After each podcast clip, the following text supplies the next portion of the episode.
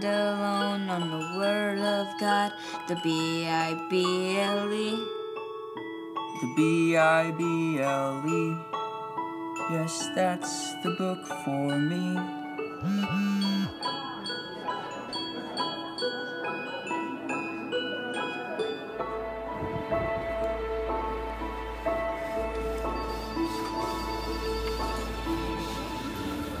What are you doing? Uh, nothing. Well, good morning, everybody. Welcome to the final week of the Good Book series. I'm excited to land the plane today. It's been a great series, been a fun series to pe- preach, but man, it's been a lot of information. I know some of you have been overwhelmed by all the information. My mind has been overwhelmed a- as well, so I'm excited to land the, the, the plane on this series today. If this is your first time, what we've been doing throughout this series is, is simply trying to address some issues, answer some questions that, that people have in regards to the Bible, questions and, and issues that prevent many people, and maybe from you, uh, from describing the Bible as, as good. And before I jump into what we're talking about today, just know that what, I'm, what I, we're really honing in on today, really the last few weeks and a lot of the information we covered, I can't go back and review, but, but what I'm talking about today, I'm referring a lot back to that and just assuming that, that, that you, you, you've got that information. And so if you weren't here, go back and listen to watch, watch those messages later, or if you were even, go back and, and, and review those messages again because it's a, it's a lot of information. But j- just so you know, the one thing I do want to review is the big idea for this series, which, which is the, the big idea that I really hope you remember about the 66 documents, the 66 books that make up what we call the Bible, is that the purpose of the Bible is not primarily for our information, but for our transformation. We discovered that God didn't reveal what He did through the writers of Scripture simply to answer all of our questions or, or simply to just give us more information about Himself, which is why the goal, my goal throughout this series was not to answer all your questions or address all your issues, because that's just simply not possible. My goal throughout this series has been that we all take one step closer toward viewing and engaging with the Bible through the lens that God uh, of God's intended purpose for it, uh, w- which is to lead us to Jesus, equip us to follow Jesus, so that we're transformed by Jesus into who He created us to be. So throughout this series, spent a ton of time focusing on how to view the Bible through the proper lens, and now today what we're going to discover is uh, we're going to focus on is how to engage with it through the proper lens and really how to read it which is interesting from, from my experience many people's questions and issues with the bible aren't so much about what's with, with, with, with what's in it but with reading it See, see, for some of you, you, you want to know more the Bible more. You want to understand the Bible more, but you just don't know how to. You've tried to read it before. Maybe you even had a Bible plan. You're like, the purpose of every book is to finish the book. And so I'm going to have a Bible plan on how to read this thing in a year. And you maybe had that Bible plan and started reading it, and then you stopped, right? You stopped two weeks in and you stopped because you're just like, I don't understand all this. This is confusing. This is boring. um, It's overwhelming. It's intimidating. And you just kind of concluded that, like, man, I'm not smart enough and I'm not educated enough in, in like Bible knowledge to read this thing and understand it. And I guess the only people who can really understand it are like Bible scholars that go to school for this type of stuff. And you, really trying to read it has just not, led to nothing but frustration with it. For, for others, the, the Bible has always been a religious textbook for you. Maybe you were made to read it. Your parents made you read it, or you had to read it. You're going through confirmation or, or CCD, and you, you were told you had to read it to get all the correct information about God so that you can be more religious. But for you, you're like, I ain't trying to be more religious, so I'm not even sure why I should read this because this is an old, outdated, irrelevant, detached from real life, real world book. Now, this is important. You've got to know that God didn't reveal what He did through the writers of Scripture uh, only so scholars can understand it. The, the writers of Scripture were writing to normal, everyday people, most of who were un- uneducated, many of actually who were illiterate. And we talked about this as well that God didn't reveal what He did through the writers of Scripture simply for our information, and He especially didn't reveal what He did through the writers of Scripture so that you can be more religious.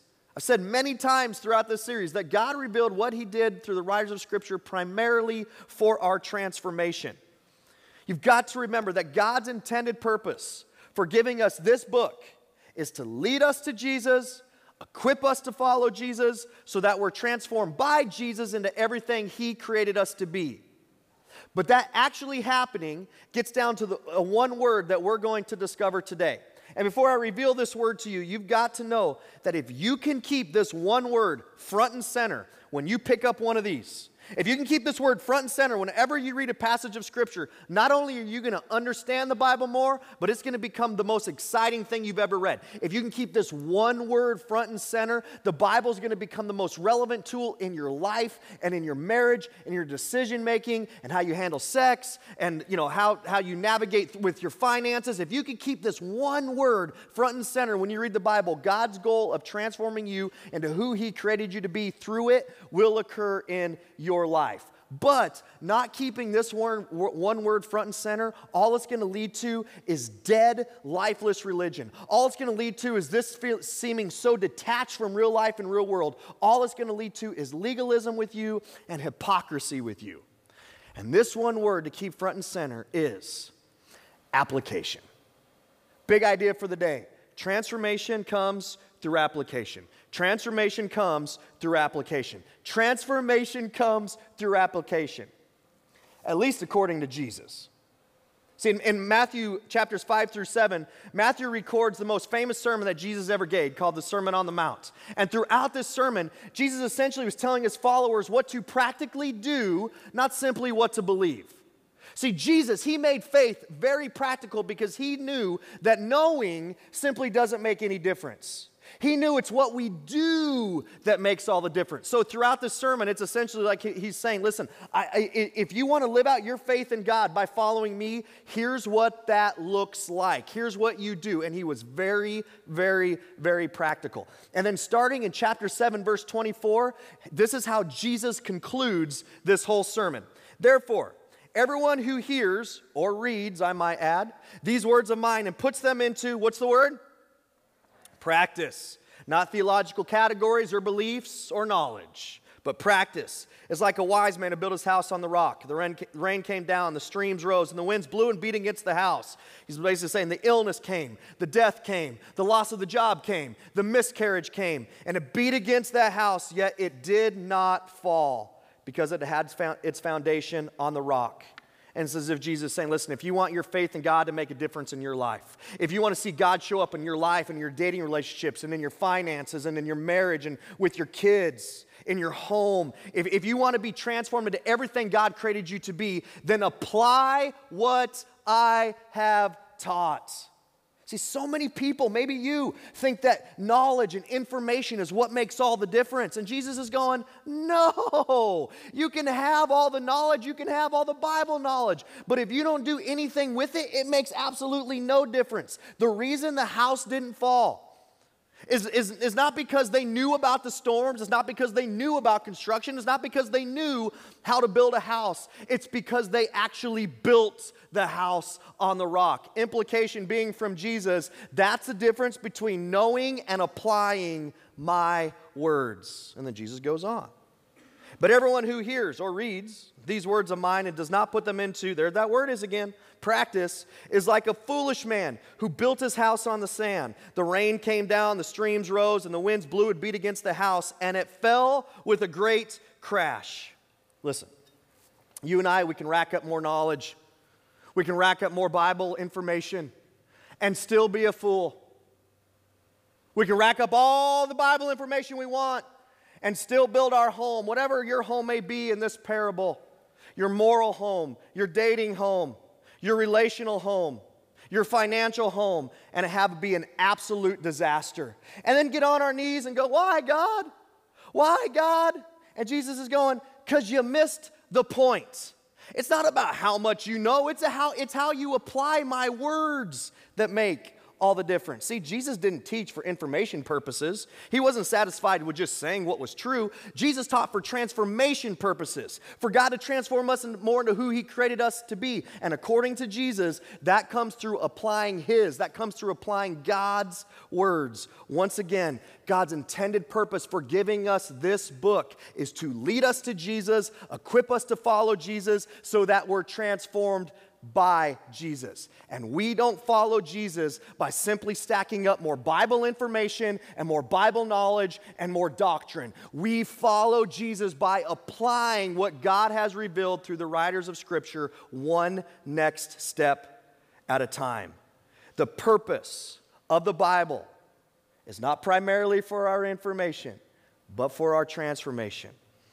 But how do we properly read it through that lens? Lens. And what I want to do is I want to give you three steps to engage with any passage that you might be reading through the lens of transformation instead of simply information. And some of you are note takers, you like to write this down, and some of you aren't. But here's the deal we, I think these three steps are so important. We have these on, on cards. When you walk out, you're going to get one of these cards. Take this card, keep it with you, put it in your Bible. Whenever you're reading a passage, just go through these three steps over and over and over again. The first step is observation. In this first step, you're essentially asking the question okay, what do I see? What do I see? Observation is simply the process of collecting facts about who, what, when, where, why. Okay, where does this passage I'm reading fall? Is it within the Old Testament or the New Testament? It's important because if it's the, it, oh, you know, remember the Old Testament is written to ancient Hebrews before Jesus, and the New Testament is written to the church after Jesus. You know, what kind of book is this is, is this passage found within? If it's, a, if it's found within an Old Testament book, is that a, in a historical, a prophetic, or a poetic book? If it's found within the New Testament, is it a historic book or an epistle? And, you know, this is so important to know because, you know, the difference when you're reading a passage found in an Old Testament poetic book, which is a lot of imagery and allegory and, you know, that things that should not be taken all the time very literally, versus and a New Testament epistle, which is instruction that should be taken very literally. Like, you got to read those two things very, very through a different lens to understand them fully. You know, who wrote the book? Who was the author of the book writing to? Why did the author write this book? What's going on in that culture with that group of people at that time? Observation is so important because if you don't collect accurate facts, you can't and won't properly do the next two steps of reading for transformation instead of information. By the way, if, week one of this of this series, I went through a lot of things that are really helpful for observation. If you weren't here or you forgot that, or even just as a refresher, go back, watch week one. It'll be very helpful for you in this step of observation. Second step is interpretation. Is the second step you're asking the question what's the author's original intent? Now, oftentimes people, I'm sure none of you, but oftentimes people, when they read a passage, they look for hidden meanings. What's the hidden meaning in this passage? Or they try to make the passage say what they want it to say. Listen, that's not how we accurately interpret God's words. That's how we grossly distort God's words. You got to know every book of the Bible was written by a specific author to a specific people in a specific cultural context for a very specific purpose. Which means to understand the meaning of any passage, it's got to be interpreted through the author's original intent. So as you're reading, you go, okay, what's the content of the, context of this passage? What book is it in? Where does it fall within the, you know, the, the, the certain book? What comes, you know, what are the sentences before and after this passage? You know, what, what did the author want the original audience to know, to do, or understand? Why did the, he want the, the you know, the, the, his original audience to know, to do that, or to understand that? If you don't know the author's original intent, you're going to misinterpret the meaning of every passage. You're going to distort the meaning of every passage. And when we do that, God won't use this book as a tool to transform our lives because we're misinterpreting His words. Now, I get it.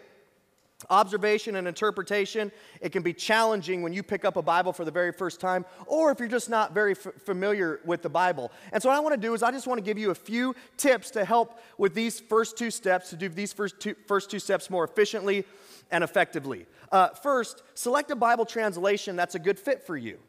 You know, a lot of people have asked on social media throughout this series, like, hey, why so many translations of the Bible? We have the King James Version, the, eh, you know, the International Version, the ESV, we have the NASB. Like, why so many translations? Like, does, you know, do they conflict with one another? Are they saying different things? Is there one that's better than the other? And real quick, just so you know why there's so many translations, what happens is the, the, the, the Bible was originally written in three different languages. The Old Testament was originally written in Hebrew and Aramaic, and the New Testament was originally written in Greek. And so what happens, just like in any language, language, when you translate one word uh, from one language to another, that word can have a few different meanings with it.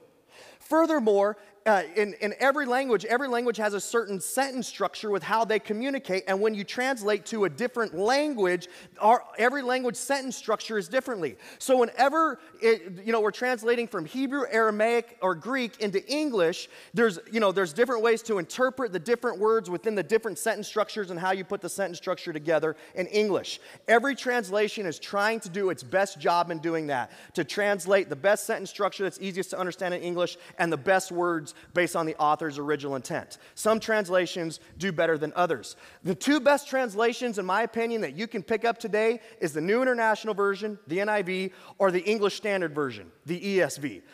I love the NIV. It's why we, we use it. It's, it's, the you know, translation that we use to preach from here. I think the sentence structure is very easy to understand, and they uh, do, have done a great job translating the original Hebrew, uh, Aramaic, or Greek. But for the sake of argument today, don't let a translation stand in the way of you understanding. Use whatever translation that you can read the easiest, and use multiple ones. Every day I read out of the ESV. I, I, I love studying out of the ESV, but the ESV sometimes has the sentence structures hard to understand, which is is why we don't preach with it. And sometimes I read it, I'm like, I have no idea. And so I'll go pick up my NIV Bible and I'll read the two different sentence, you know, the two verses in two different, you know, translations. I'm like, oh, it just helps bring it to life. I'm a pastor. I do that. You can do that. It's, it's okay. Just use multiple translations.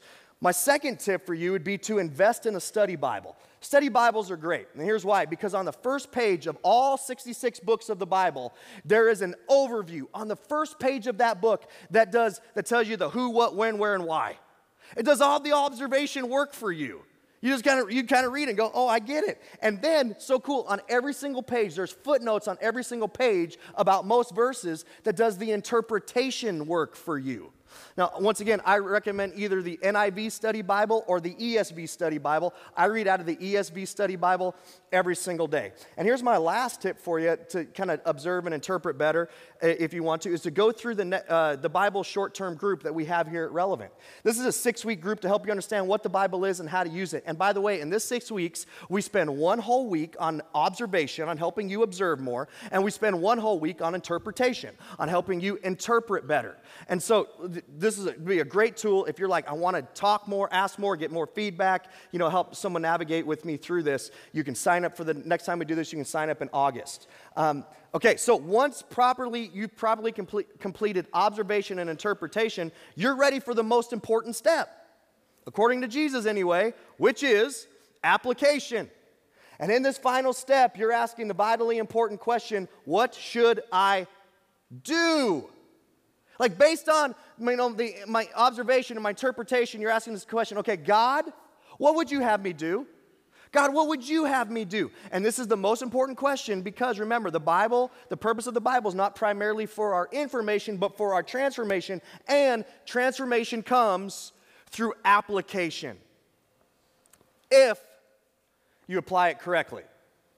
And from my experience, the number one factor that prevents many people from applying a, the, the Bible properly or a passage properly in the Bible is their confusion about how the Old Testament and the New Testament work together. Hopefully, the past five weeks have helped, cl- helped clear up some of that confusion for you. But as we end this series today, you've got to remember this that all scripture, all 66 documents, all 66 books that make up our Bible, all scripture is equally God's word. It's equally inspired, it's equally infallible, it's equally authoritative, it's equally powerful, it's e- all scripture is equally God's word, but not all scripture is equally applicable to you because only one section of it was written specifically to you. And that's the New Testament. We talked about this that the Hebrew scriptures, the, the, the, law and prophets that we now call the Old Testament, was written to ancient Hebrew people, not to us. The Old Testament outlines God's promises and covenants and laws with ancient Israel, not with us. The Old Testament is the backstory to Jesus' story, not to us. The, therefore, the Old Testament and New Testament have to be viewed and have to be applied differently. When it comes to applying the Old Testament, I just want to give two bits of instruction that, instructions that the writer, writers of the New Testament gave us. And I don't normally do this, I normally just stick with one passage, a preach on one passage, but I'm going to hit a lot of different passages uh, today for you because I don't need to make this point. I want the writers of the New Testament to make this point. I mentioned this, this, this, this, first, this first bit of instruction last week, but I want to explain a little bit more. View the Old Testament through the lens of the new covenant. You've got to know the day that Jesus died, then rose from the grave, he fulfilled all the covenants and promises and laws that God made with ancient Israel. And through him, God established a new covenant that's available to all people. That's why the writers of, uh, writer of Hebrews wrote this But in fact, the ministry Jesus has received is superior to theirs, as the covenant of which he is mediator is superior to the old one, since the new covenant is established on better promises. The writer of Hebrews is saying the new covenant inaugurated by Jesus' shed blood is superior to the old one given to ancient Israel. It is better promises.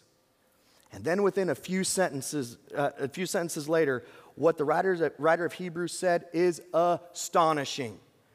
By calling this covenant new, he's made the first one, the first one that God gave to ancient Israel in our Old Testament. Wait for it. Wait for it. He made the first one obsolete. And what is obsolete and outdated will soon disappear. The writer of Hebrews is saying the new covenant rendered the old one and everything associated with it obsolete.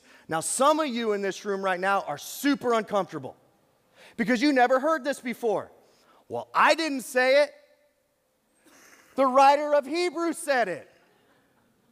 Now, you got to know obsolete doesn't mean bad, it just means something new and something better has come along. CDs d- didn't make tapes bad, they made tapes obsolete.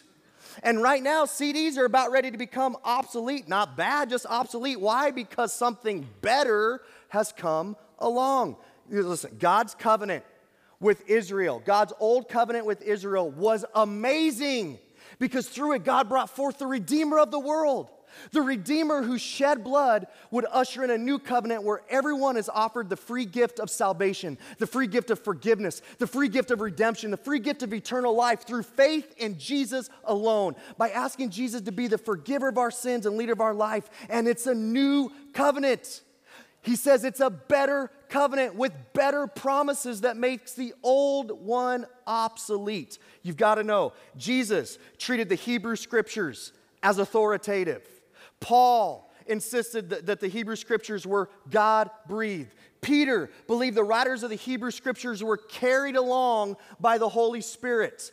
All the writers of the New Testament considered the Old Testament as scripture, but they were all clear that the Old Covenant is not our covenant.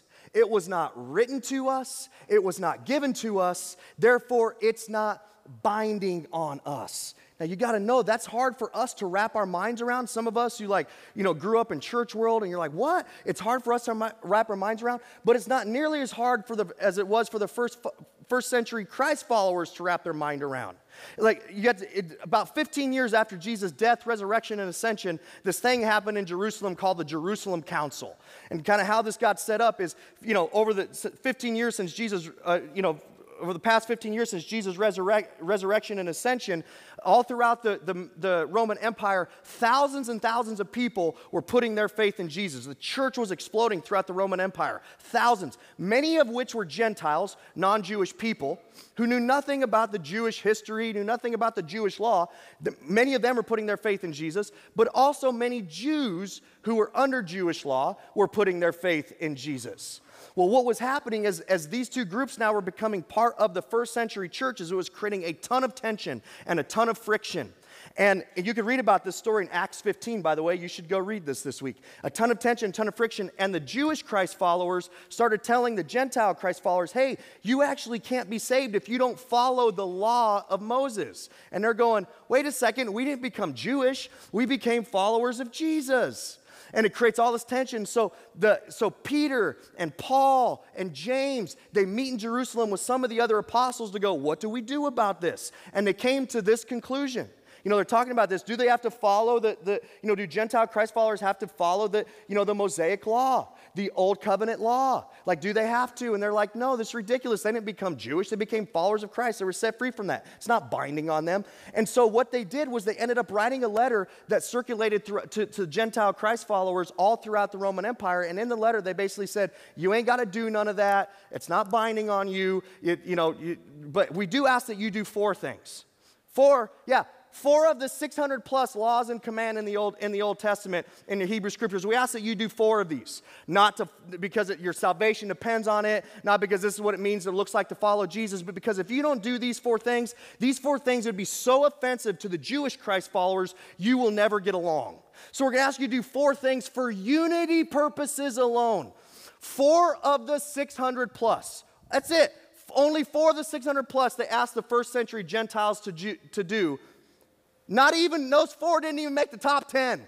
They weren't even ones of the, you know, one of the four in the, in the Ten Commandments. Only four of the 600 plus. And why? Because the old covenant, the law was not given to them. It was not written to followers of Christ. Therefore, it was not binding on them. Now, if you disagree with that, if you disagree with Peter and with Paul and with James and the writer of Hebrews, you disagree with me, that's fine. You disagree with that, I just have one piece of advice for you. And my piece of advice for you is quit cherry picking what you like and don't like in the Old Testament. Quit choosing what is going to be binding and not binding on you or other people in the Old Testament. Quit, quit saying, here's what I'm going to obey and not obey in the Old Testament because it's a big, big deal. And Paul explains why that is a big, big deal in Galatians 3. He says, For all who rely on the works of the law, basically any of the 600 plus laws and command that, that God gave to ancient Israel, are under a curse. As, as, it is written. And then Paul quotes a passage from the Old Testament book of, book of Deuteronomy, written by Moses himself, who, by the way, the law was given by God through Moses. So Moses knew a couple things. Cursed is everyone who does not continue to do everything written in the book of the law. Here's all this means we don't get to pick and choose what we like and don't like when it comes to the Old Testament law, or what we think is binding and not binding in the Old Testament law. It's either all binding or it's all not binding. At least according to Moses, and at least according to Paul. Listen, not only does cherry picking, picking and, you know, picking and choosing, acting like some things are binding and some things aren't binding, not only does that lead to legalism, not only does that lead to de- dead religion for you and for others, but those who choose to do that are cursed by God. You decide what that means and if you'd like to have that. So you're like, well, should I even read it? Like, should I even read the Old Testament? Like, and my answer to you is, heck yeah, read it, baby. Read it and read it a lot because of what I said a few weeks ago that the Old Testament was not written to you, but man, it is for you. It's for you because it's the backstory to, to, the story of Jesus and the new covenant that he made available to you. The more you understand the backstory, the more you're going to be in awe of what God did through Jesus for you. It's for you because of the timeless truths of God, timeless principles of God, timeless promises and attributes of God that you can't know otherwise. I love the Old Testament. And the more I read it, the more I love it. And the more I read it, the more I'm in awe of God and the lengths that He went to because of His love for us. And you will be too if you engage with it through the proper lens. So, a great question when you're reading the Old, through the Old Testament is this What timeless truths, promises, or principles should I apply? What timeless truths, promise, or principles should I apply? The more you ask this question, the better you're going to engage with the Old Testament through the lens of the new covenant. And the more you do that, the more that God's going to use this as a tool to transform you into who He created you to be. Now, the second bit of instruction that the writers of the New Testament would give us when it comes to engaging with the Old Testament and the New Testament for that matter is apply it through the filter of Jesus' new covenant commands. And what was Jesus' new covenant command? Well, first you need to go back to when Jesus was being tested by a Jewish religious leader, and this happened. He said, Teacher, Jesus, which is the greatest commandment in the law? You know, hey, of all the 600 plus laws and commands in our Jewish scriptures, our the Hebrew scriptures, what's the greatest one that God requires of us? And Jesus replied, and then he quotes a passage from their scriptures, from the Hebrew scriptures. Love the Lord your God with all your heart, with all your soul, and with all your mind. This is the first and greatest commandment. And he's like, cool, got it. Make sure me and God are good. And Jesus goes on. And the second It's like, whoa, I just asked for the greatest commandment, not the greatest commandments. And Jesus is like, I can't give you just one because the second goes as the first. You can't pull off the first without the second, so don't even try to. And the second is like it, which means equal to it in magnitude and significance. The second is not second in importance, it's just second in sequence. And then Jesus quotes another passage from their Hebrew scriptures, from our Old Testament love your neighbor as yourself. And then Jesus says something of extraordinary significance. All and you know how many all is? It's all. All the law and the prophets. Remember, that's how the first century Jews referred to their Hebrew scriptures. All the law and the prophets hang on these two commandments. Whoo! According to Jesus, these two commands summarize every conceivable application of all the commands that God gave to the nation of Israel, our Old Testament. It's like he's saying, hey, from now on, you prove and you demonstrate and you authenticate your love for God by how you love other people. You cannot do the vertical without doing the horizontal. And Jesus could have stopped there, but Jesus didn't come to add something new onto the Jewish religion. He came to start a new movement by establishing a new covenant with the new people whom he called the church, who lived by a new command. And he gives this new covenant command at the end of his ministry when he's gathered together his disciples at what we now call the Last Supper. And he says, A new command I give you. They're like, Only God can give new commands. And he's like, Yep, and here I go. Love one another. And they're going, That's not new. We've heard you say that before. And he goes, Hold up. As I have loved you, so you must love one another. Now, what Jesus did here is crazy. It's extraordinary. He anchored a new command not to the temple, not to the law, not to Moses, but to himself. He's saying, As I have loved you, uh, as, as, as I have loved you, I want you to love every person. I want you to love every person not how they deserve to be loved, not how you want to love them, not how they even first loved you, but instead, I want you to love them just as I first loved you. And then the next day, Jesus put on a demonstration that took their breath away because it took his breath away. The next day, Jesus died on the cross for their sin and for your sin and for, and for my sin. And Jesus now looks at you and he says, Love just like that. And he goes on, By this one thing, loving as I first loved you, everyone Everyone will know that you're one of my disciples, one of my followers, if you love one another. It's just um, awesome. Jesus in Matthew 22 took the entire Old Testament, he reduced it to two commands, and then here he gives a new covenant command to his followers. And Jesus said that this kind of love is to be the brand, it's to be our brand as his followers, that it's to mark us that it will mark us as his followers, which means this is what's to mark us, not baptism or how we do communion or the songs we sing or the prayers that we pray or how much Bible knowledge we have. Our love, loving others how he first loved us is to be our brand. And then Paul, Paul comes along and goes, Hey, in case you missed it, in case you forgot, I want to clarify everything Jesus said just a little bit more. I, I, I, I when it comes to application, Jesus' new covenant command is the filter to use, especially when it comes to que- questions about how to apply what's in the Hebrew scriptures. And he says it like this in a letter that he wrote to the church in Rome The commandments, the commandments. And then Paul lists four of the big ten. These, these, these next four, they're all on the, on the Ten Commandments. Let me just give four of them to you. You should not commit adultery, you should not murder, you should not steal, you should not covet. And what other, uh, whatever other command there may be. All the other 600 plus laws and commandments in the Hebrew Scriptures are all summed up in this one command love your neighbor as yourself. Love does, because love does no harm to a neighbor. Therefore, love is the fulfillment of the law, the entire Hebrew scriptures. Saying every command, every command God gave to, to ancient Israel in the Old Testament can be subbed up in Jesus' one new covenant command. He's basically saying love fulfills what the law demands. Love fulfills what the law demands. And Paul's point is so ultra clear. When you're not sure what to say or do, love as Jesus first loved you. When you're not sure what to say or do, love as Jesus first loved you. Now imagine, I just want you to imagine if we got that one thing right. We spend so much time focused on all of our questions and sitting around and trying to just ask and ask and ask and ask and ask and ask and ask and ask all of our questions and arguing over all of our issues and debating and fighting over all of our freaking issues. Yet we forget this one thing. Jesus going, You think knowledge has anything to do with this?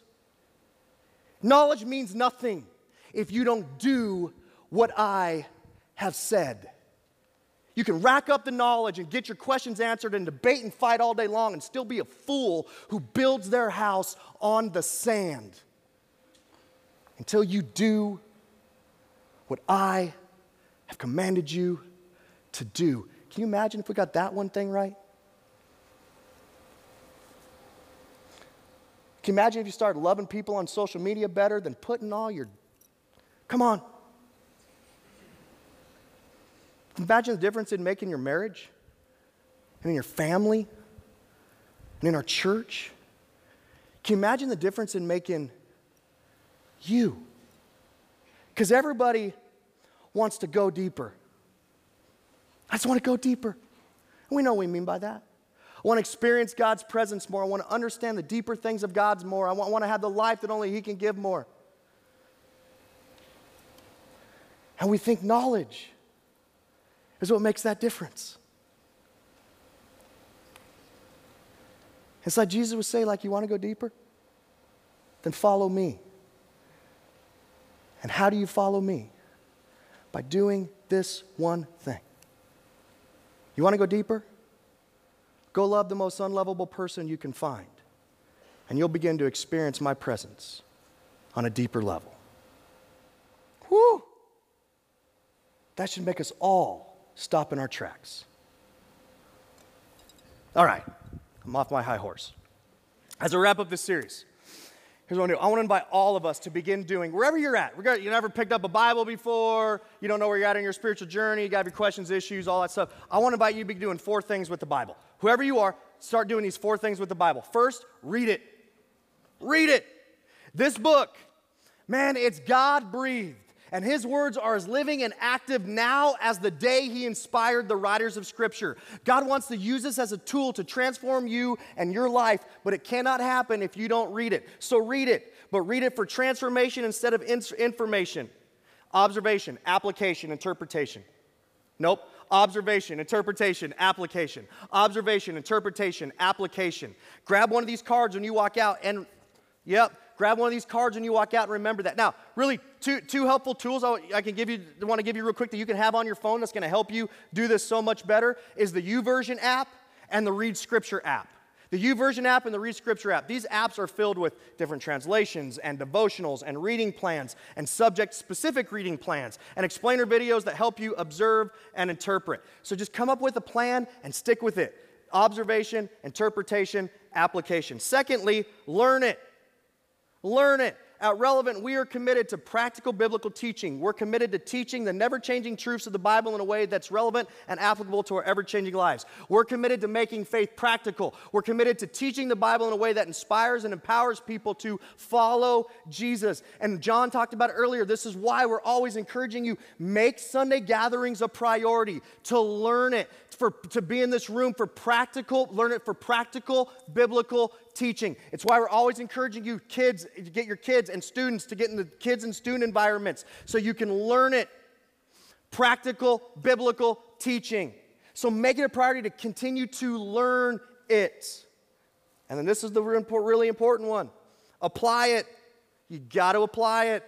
God did not give us the Bible as a textbook for information, but as a tool for our transformation. So be relentless about applying it because transformation comes through application, but apply it through the proper lens as people under a new covenant. And then finally, live it. Above all, filter and apply everything through Jesus' new covenant command to love others just as he first loved you. When you're not sure what to say or do, love as Jesus first loved you. When you run into a question or issue, love as Jesus first loved you. And uh, listen, I, if you listen to nothing else I said all day, hear me when I say this. If you have a ton of Bible knowledge, but do not love, you are not following Jesus and ap- applying the Bible correctly. You can get the Bible right, but if you get love wrong, you're wrong.